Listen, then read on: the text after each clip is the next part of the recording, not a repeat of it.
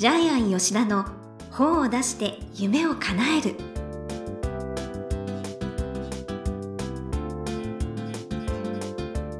こんにちは倉島真帆です。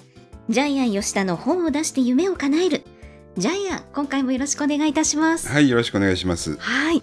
ジャイアン新刊を出されたんですね。はい、新刊を出されてもう大々的に本屋さんでもプロモーションされてますよね。あ本屋さん行ったんですね。そうです。あの純駆堂はい、書店にももう大々ワワゴンというか棚全部ですかあれは、はい。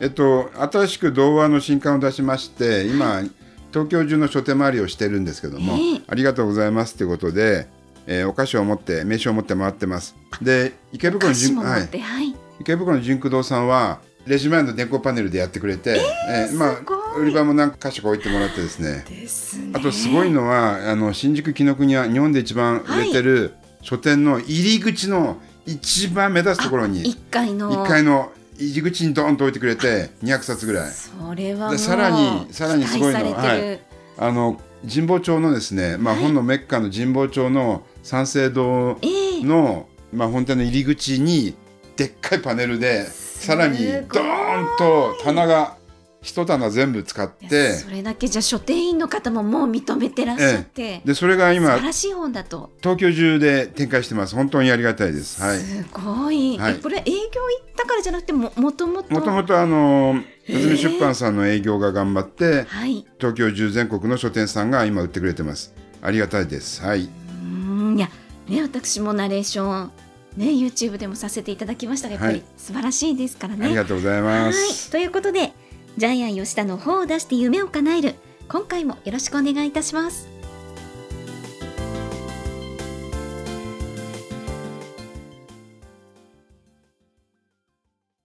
続いては、いい本を読みましょうのコーナーです。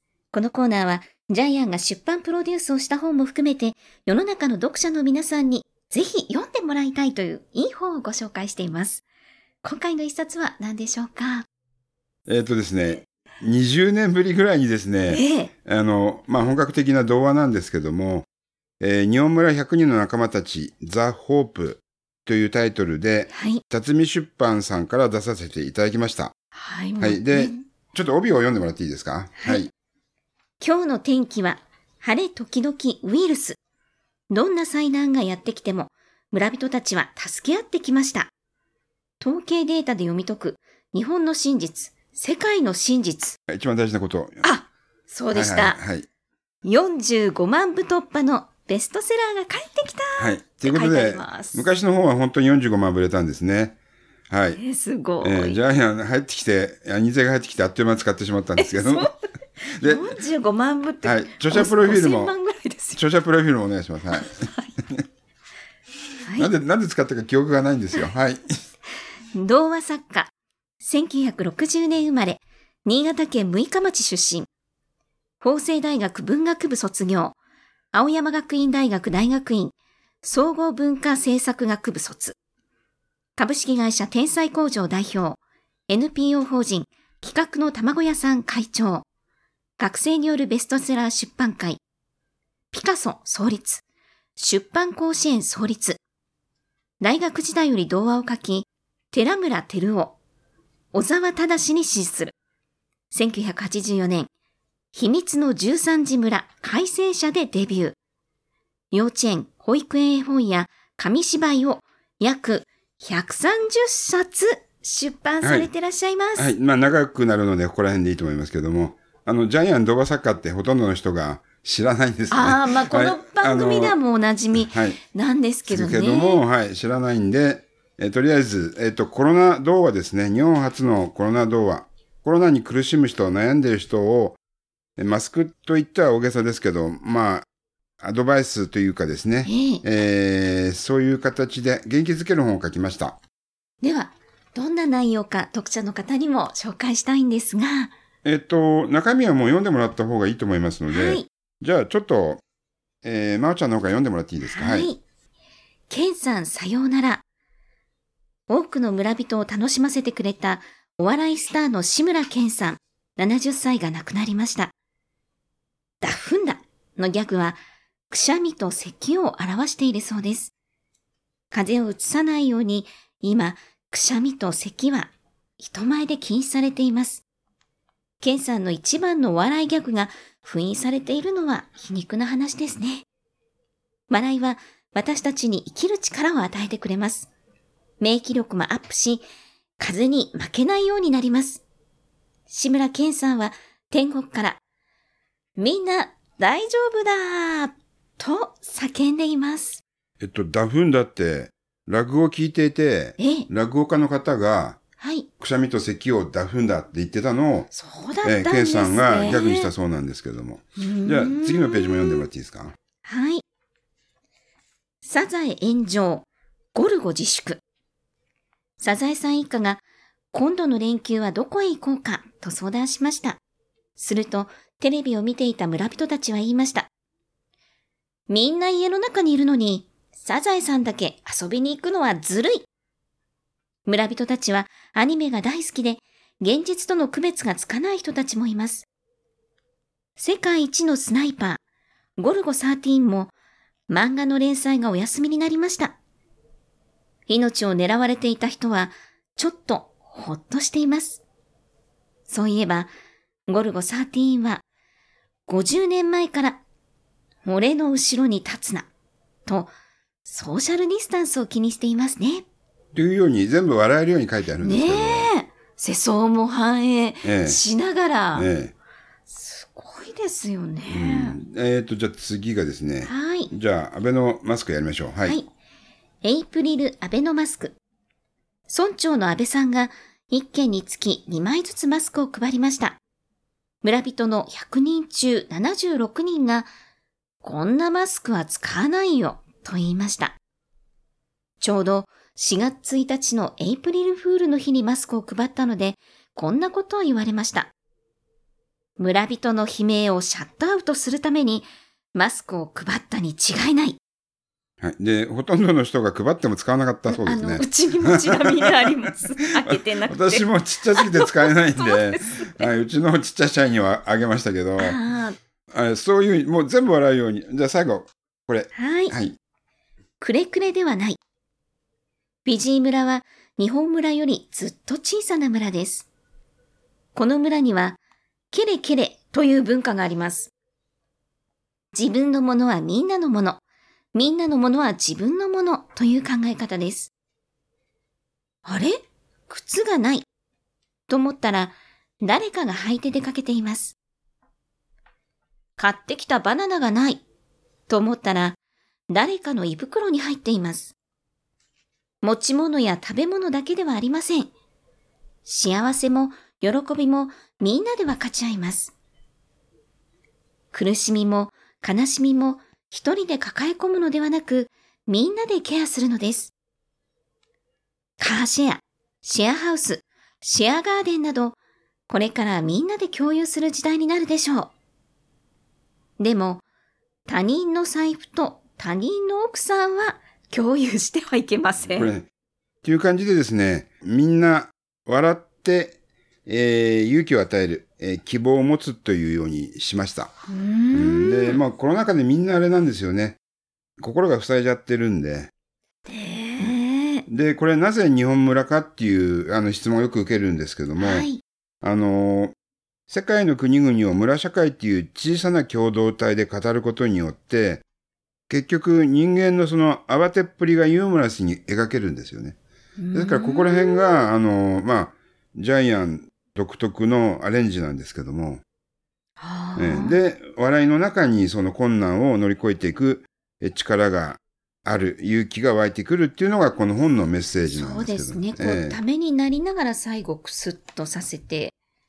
ううんん。で、まあ今いろいろな方からですね、いろいろな本を読んだ感想のお便りが届きええまして、すごい。はい。で、ジャイアンこの本は結構養護施設とかにたくさん寄付してるんですけども、はい。そこのやっぱり代表の方からですね、えー子供と孫とコロナについて語り合う良い本になるかもしれません。そうですね。ね、で、今、5歳、6歳に読み聞かせしてるし、小学生からもう自分で読める本で、ということで、感謝のお手紙もたくさん届いてます。読み聞かせいいですね。私うんも学童保育でやってますうが。ん、で、あのーこれ、最後に解説がついてまして、はい実はジャイアンがこの話を拾ってるんですけども、一本一本全部データがあります。そうなんです。えこの、ええーと要するに、はい、統計データニュースになったりですねここ、も勉強になりますね。アンケートを取ったりとかですね、はい。えーあるいは国のですね、いろいろな施策、施設の統計データから作ってるので、すべて根拠があります。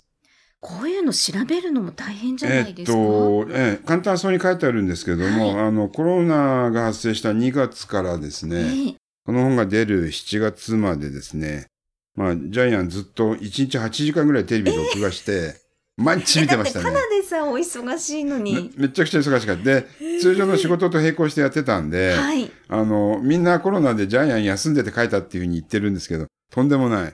ジャイアンコロナの時2倍ぐらい仕事してたんですけども。あその、の、はい。それでまあ緊急出版という形で、実際に書き出してから本が出るまで3ヶ月ですね。ものすごい超緊急出版で出させていただきました。じゃあもう出そうって決めて準備をされたんですか、で、そうですね。で、前回あの、45万売れまして、ねその時にですね、45あの、ちょっとジャイアン、飯をおごれみたいな書き込みがですね、2チャンネルでたくさん、たくさん出てきまして売、れると印税売がれるとですね、もういくらでも飯食わしてやるよと思ったんですけど、それで今回は印税10%なんですけど、そうなんですよ。はい、全額、あの、寄付することにしました。はい。印税全額寄付ですよ。はい。ということでですね、ジャイアンこの本儲かってないんで、で、自分であの、1000冊、2000冊買ってですね、本当にいろいろな子供たち養護施設、小学校、児童館配ってるので、はい。儲かってないです。あの、売れれば売れるほどですね、まあ赤字にななると言ってもいいですね。で、一冊単位でうちの会社で郵送してるので、はい。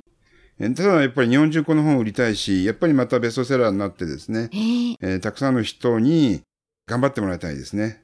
もうその思いで書きましたんで。んはいはい。では、このコーナーで最後に伺っている願目は何でしょうか？笑いの中に生きる勇気がある。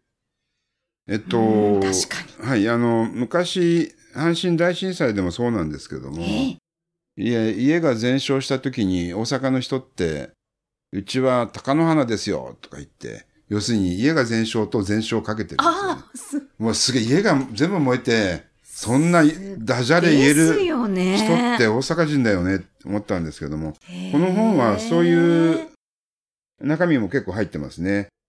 えーその会社がテレワークでお父さん給料激減したんですけどそもう、いうご家庭もね、はいまあうちもそそうですけど、はいはい。お父さんの給料が減ったんで、お小遣いも減った、4000円減ったんですけども、逆にママの小遣い1000円増えた。あ、あそうか。だママちゃっかりへそくりしてるんですよね。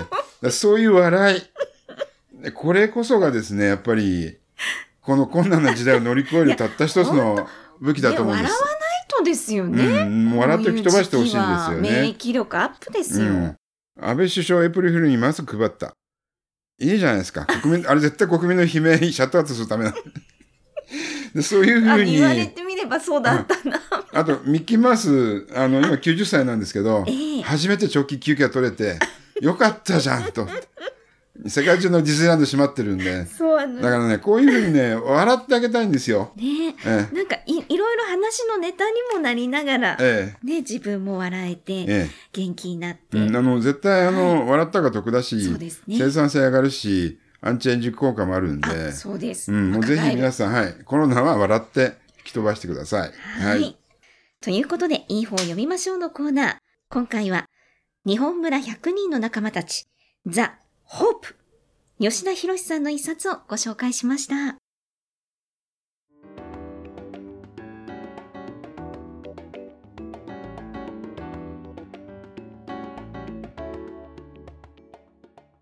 続いては、本を出したい人の教科書のコーナーです。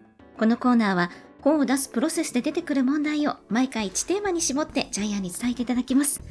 さあ、今回のテーマは何ですか？はい、えー逆境は本を出すチャンス。はい、えっ、と、ジャイアン最初にコロナが日本に蔓延した時ー。に、ええっ、と、自分でやっぱり麻雀、雀荘行かなくなったんで、あ、言ってましたね。ええ30年間やめられなかった 麻雀やめれたんですよねで。これってやっぱり、うん、これって悪いことじゃないなと思って。で、あの、この本の中で未来は選べるっていう項目があるんですけども、はい、最後のはい。方ですね。最後のところでコロナ風が教えてくれた3つのこと。当たり前のことは当たり前ではない。命が一番のた宝物、はい、未来を選べる3つあるんですけど、はい、あのーやっぱりですね逆境の時にその波に飲まれている人と波に乗る人がいると思うんですけども、はい、はい。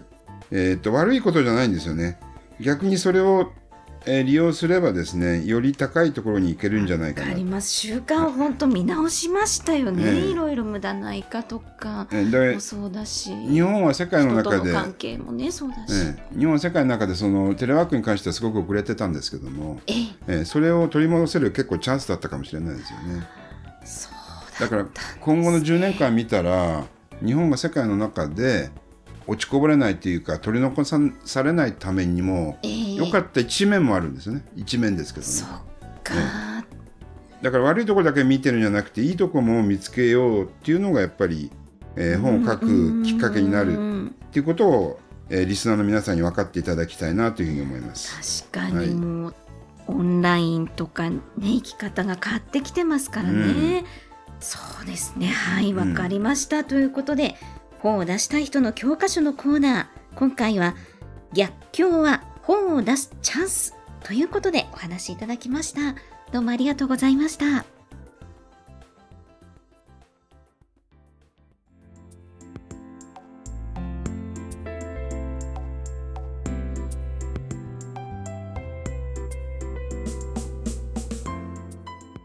ジャイアン吉田の本を出して夢を叶えるいかがでしたでしょうか？